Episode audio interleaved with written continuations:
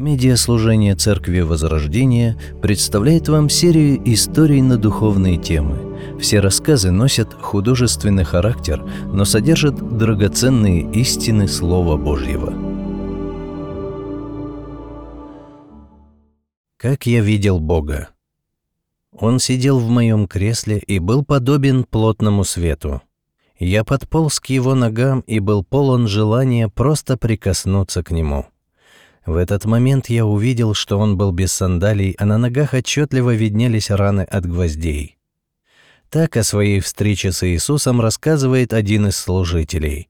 Эта встреча была не единственной. Иисус и после неоднократно являлся ему. Он брал его за руку, поднимал к небесам. А вот свидетельство одного пастора – Иисус, спокойно, слегка улыбаясь и ничего не говоря, протянул свои руки ко мне. В духе я понимал, что я должен взять его за руки. После этого посещения моего будущего мы с Иисусом вернулись назад в мое время, в мою комнату. Иисус, обняв меня, сказал мне, «Ты хочешь это увидеть?» Когда мы опять оказались в моей комнате, мы с Иисусом очень сильно плакали – Иисус обнял меня, и мы не просто плакали, мы рыдали, потому что оба знали, что массы жизней будут изменены и повернуты назад к Отцу. Передо мной стоял не просто Бог, а доступный, понимающий и любящий Спаситель. Он посмотрел в мои глаза и сказал мне, «Сынок, я настолько люблю тебя, что я лишу тебя возможности отступить от меня.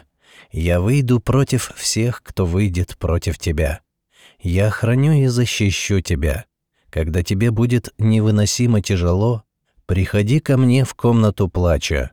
Я исцелю тебя». Я читал, читал, и меня все больше и больше охватывало желание, тоже, как и они, увидеть моего Господа. Увидеть того, кто спас меня, кто отдал за меня свою жизнь. Что-то говорило внутри меня. Как только я увижу его, начальника и совершителя веры, альфу и омегу бытия, моя жизнь изменится. О, сколько же я хотел спросить у него о моих родителях, о нескольких эпизодах из моего детства, о том, в конце концов, почему я. Я посредственность, жалкий, трусливый, слабохарактерный грешник. И потом не так много людей видели Иисуса. Это, я не сомневался, укрепит меня духовно, сделает мою веру сильной, дух бодрым, молитву постоянной, чтение Библии глубоким, а проповедь и свидетельство наполненным, да что там, преисполненным силой. Одна только мысль обо всем этом вдохновляла меня на то, чтобы усердно просить Господа явиться мне. Находясь в этом состоянии ожидания, мне как-то легче стало жить. Когда тебя впереди ждет что-то особенное, то, что другим и не снилось, даже ожидание этого впечатляет. Это как сладость тайного знания. Оно вроде как ничего тебе не дает, не делает тебя сильнее, умнее, красивее, духовнее — но одна лишь мысль о том, что никто больше этого не знает, тебя окрыляет, делает более значимым, пусть и в своих только глазах. Сплетники, вы согласны со мной? В этом же особая красота сплетен. Ты как бы знаешь то, чего другие еще пока не знают, а это так круто. С возрастом это даже круче, чем физические удовольствия. Что-то я отвлекся. Итак, я твердо решил добиться аудиенции у Господа. Я просил этого, я ждал этого. Порой, признаюсь, даже требовал. Но так, в смирении, конечно же. В таком ритме и наполнении жизни прошел месяц, другой, третий, год, а потом и еще один. И вот однажды я был дома, все мои уехали, а я остался один. Как помню, встал на молитву, попытался сконцентрироваться, и в этот момент мне стало страшно. Реально страшно, я бы сказал, до жути. Я не из отважных смельчаков, не из тех, кто раскатисто заливается смехом, глядя в лицо опасности. Не из тех, кто готов схватить свой ужас за хвост и предать его забвению. Я не Марианна из картины Эжена Делакруа «Свобода, ведущая народ». Мне знаком страх, но такого я еще не чувствовал. С чем был связан этот страх? Это хороший вопрос. Какой бывает страх? Страх темноты, когда тебя пугает неизвестность, что-то неожиданно появляющееся. Страх какой-то реальной угрозы, когда на голове мешок, вокруг вооруженные люди и непонятно, что происходит в их воспаленном воображении. Бывает страх ожидания беды. Тромб оторвется, как у моей мачехи. Рак обнаружат, церковь захватят и глотки перережут. Понимаете? Но здесь было другое, совсем другое. Этот страх уже был мне знаком, но не в такой степени. Именно тогда я понял, что такое испугаться до смерти.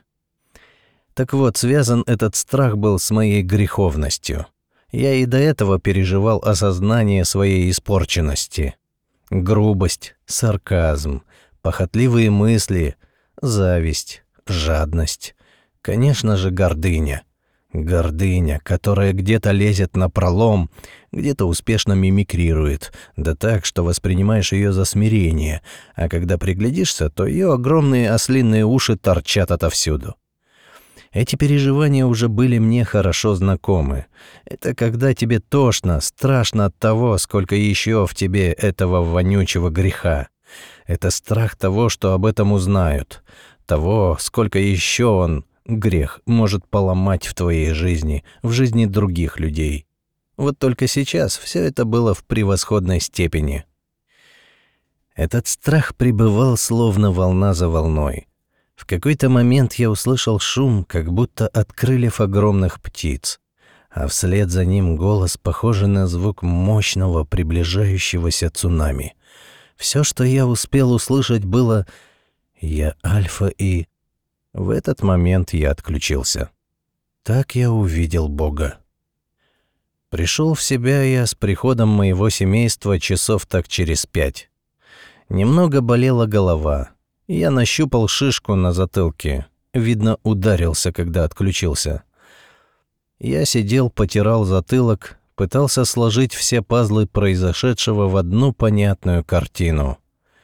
А в голове вопросы, вопросы, а как же посидеть у Иисуса на коленях?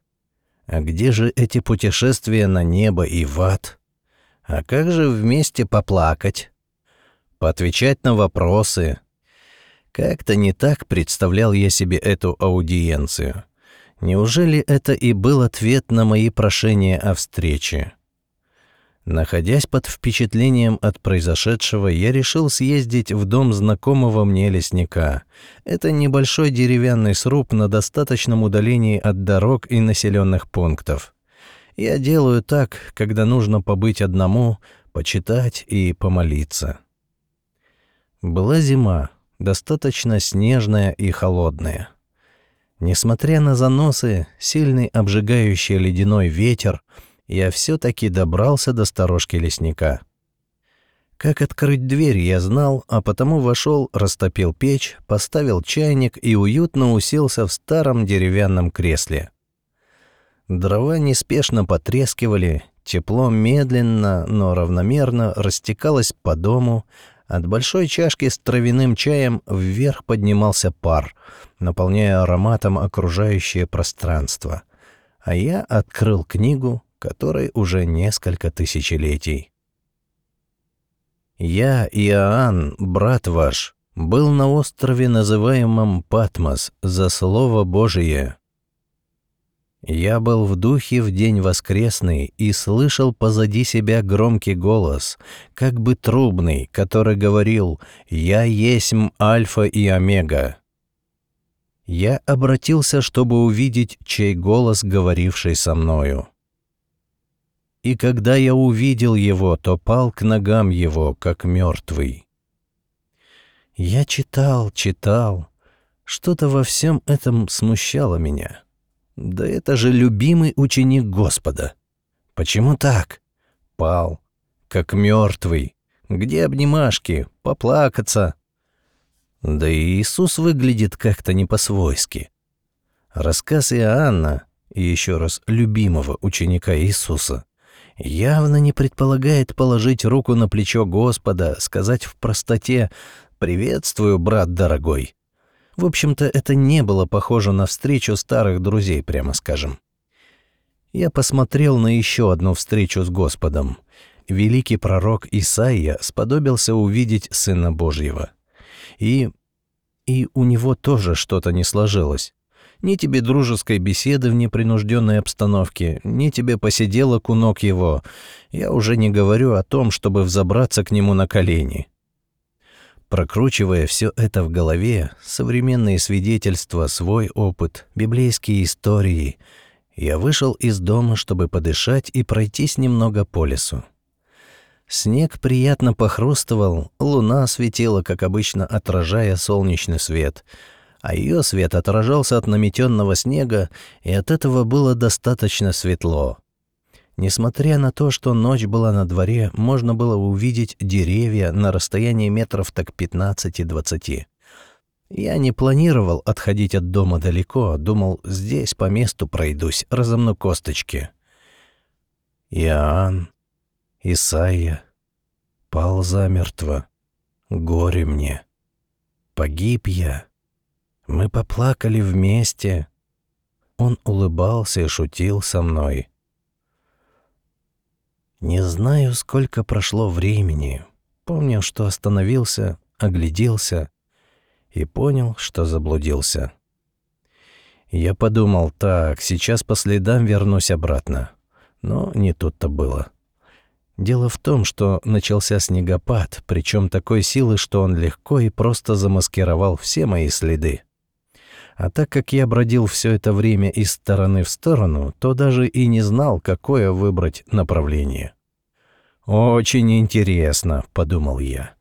«Этого еще не хватало».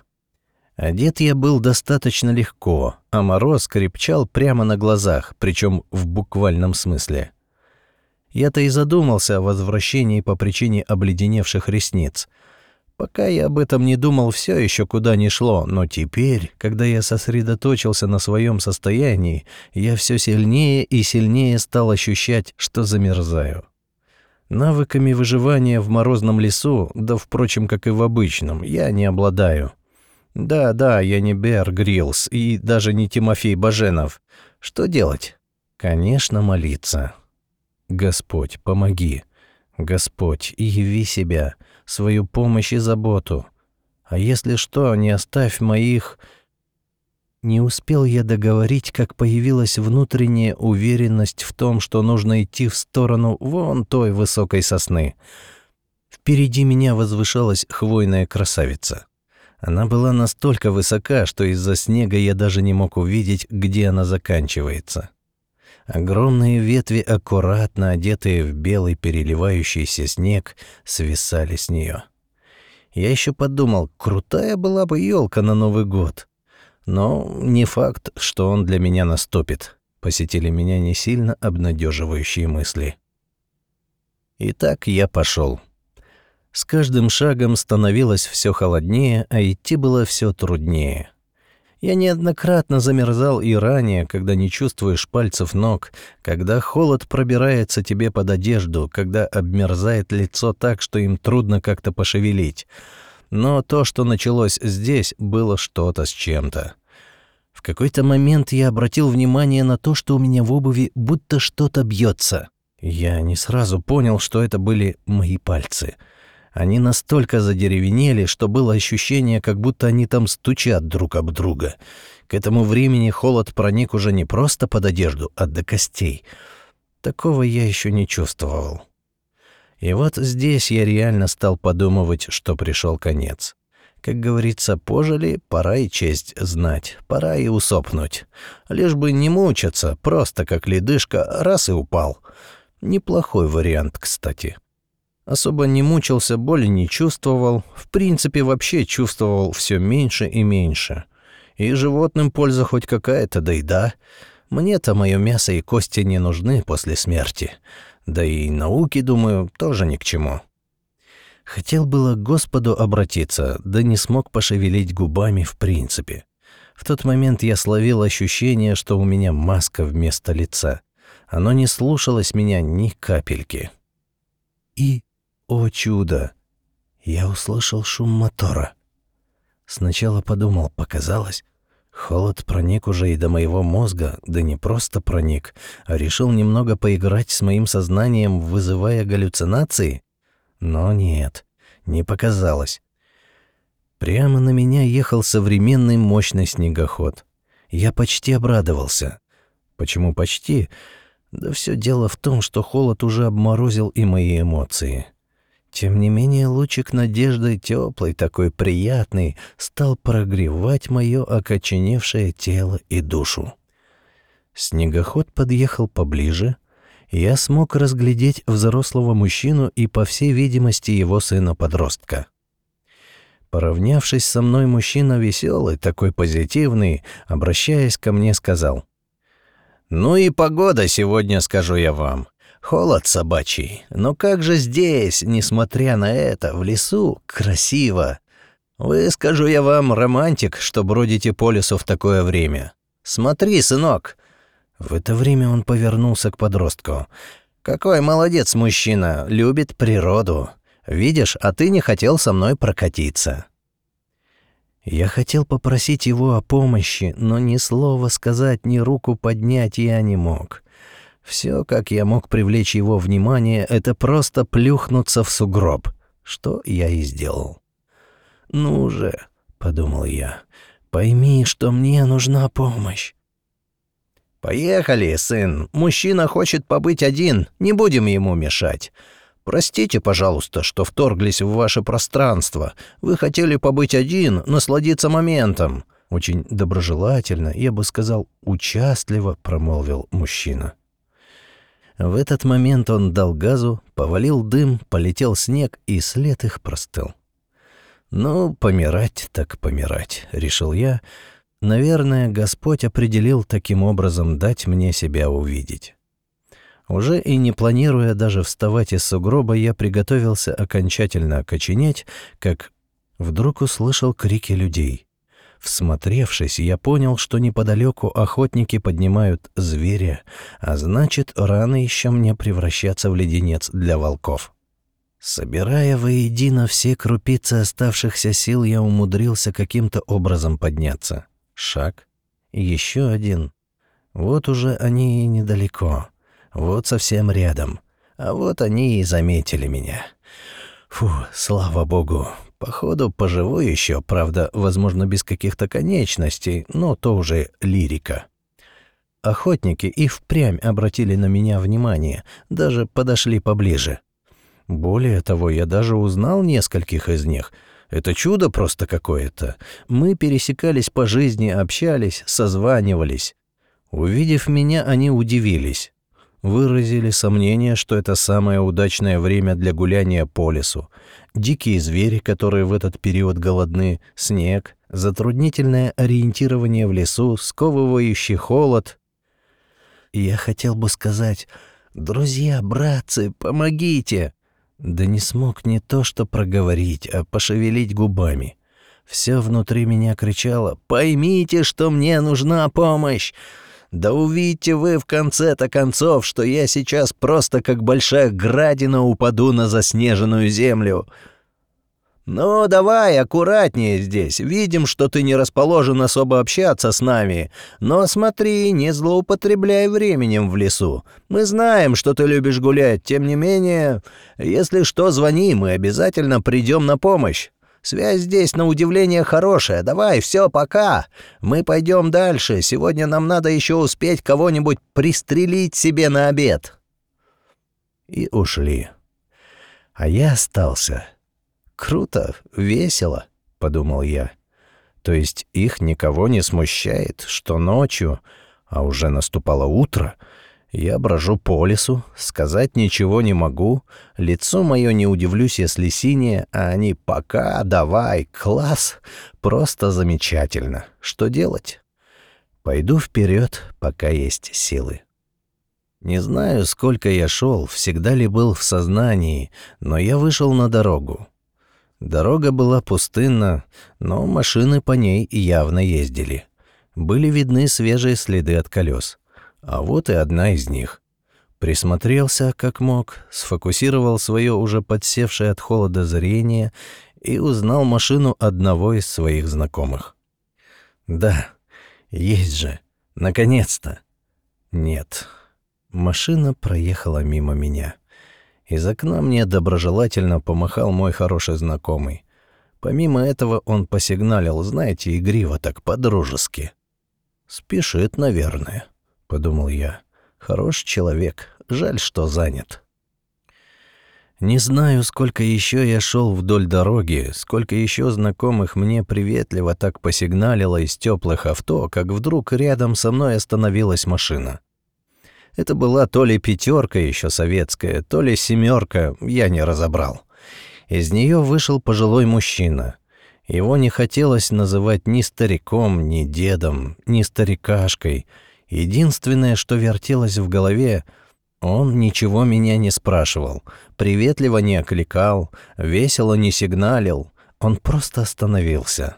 Вышел, открыл передо мной дверь машины и аккуратно, как-то особенно бережно посадил меня в нее. Тут же он закрыл дверь, сел с другой стороны, немного расстегнул мне куртку. Я не мог говорить, как-то двигаться, но, о небеса, я почувствовал теплый воздух. С каждой минутой он отогревал меня все больше, и я оттаивал, оттаивал, оттаивал. Наступил момент, когда я смог повернуть голову в сторону моего освободителя от ледяного плена. Было в нем что-то знакомое, но вот что, я не понял. «Кто же вы?» — подумал я. И в этот момент я испытал, не скажу удивление, все таки шок подходит лучше. У света есть одно неизменное качество. Он изгоняет тьму, — проговорил мой избавитель. Его голос, голос, он явно был мне знаком. Откуда? Именно поэтому невозможно человеку увидеть Бога, даже христианину. Он начнет так сильно чувствовать тьму, которая еще остается в его плоти, что не сможет выдержать этого. Тебе это уже знакомо, правда? спросил он меня. Да, подумал я. Я все еще не мог говорить, но, как догадался, похоже, мозг мой уже отогрелся, он легко читал мои мысли. Да, мне уже это очень хорошо знакомо. Верующий человек сможет увидеть Бога, как Он есть, только в вечности, когда преобразится его тело. Писание называет это искуплением тела. Ну а пока есть другая возможность видеть его и даже, скажу больше, показывать. К стыду своему скажу, что в этот момент я уснул. Тепло, все недавно пережитое, меня очень сильно разморили. Проснулся я в большой красивой комнате. Я лежал на уютной мягкой кровати. Присмотревшись, я понял, что это какой-то отель. Дальнейший осмотр показал, что это далеко не дешевый отель. Все было на высшем уровне.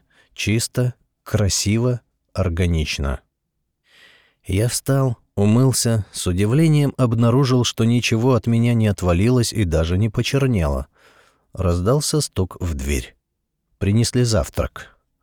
Я говорю, простите, я не заказывал, у меня нет на него денег. А мне отвечают, что это уже все оплачено. Сытно и очень вкусно поев, я стал думать, что же делать дальше. В это время постучали и, войдя, сказали, что такси ждет у входа в отель. Я вновь извинился, сообщил, что не заказывал такси, что у меня нет на него средств, но мне опять-таки сообщили, что оно уже оплачено. Подъезжая к дому, я обнаружил, что и моя машина уже стоит на месте. Войдя в дом, я радостно обнял домашних, обнял так, как будто в какой-то момент похоронил их, а они воскресли. Мы сели за стол, открыли Писание.